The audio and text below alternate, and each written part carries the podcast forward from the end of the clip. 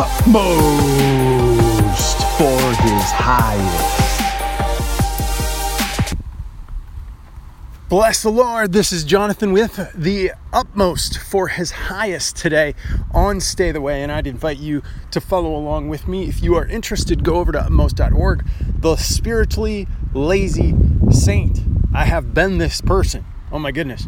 Come, let us consider one another in order to stir up love and good works, not forsaking the assembling of ourselves together. We are to get together with other Bible-believing Christians and stir up love and good works. Do you ever think about that? Like, what can I do to stir up love and good works?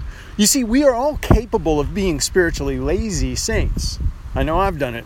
We want to stay off the high roads of our of life, and our primary objective is to secure a peaceful retreat from the world. I know I do that too. The ideas put forth in these verses from Hebrews chapter ten are those stirring up one another, of keeping ourselves together. Both of these require initiative, our willingness to take the first step toward Christ realization, not the initial initiative toward self realization. That'll just cause harm. To live a distant, withdrawn, and secluded life is diametrically opposed to spiritually spirituality as Jesus Christ taught it. You just don't do that.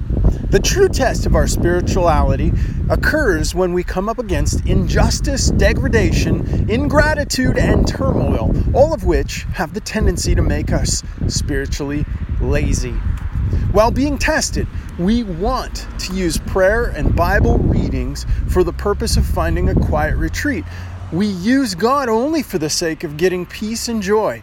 We seek only our own enjoyment of Jesus Christ and not a true realization of Him. Oh, Lord, forbid it.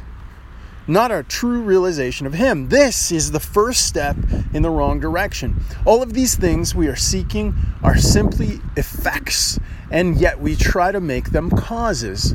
Oh, God, please help me. Yes, I think it is right, Peter said, to stir up you by remembering. It's a most disturbing thought to be hit squarely in the stomach by someone being used of God to stir up someone who is full of spiritual activity. Simple active work.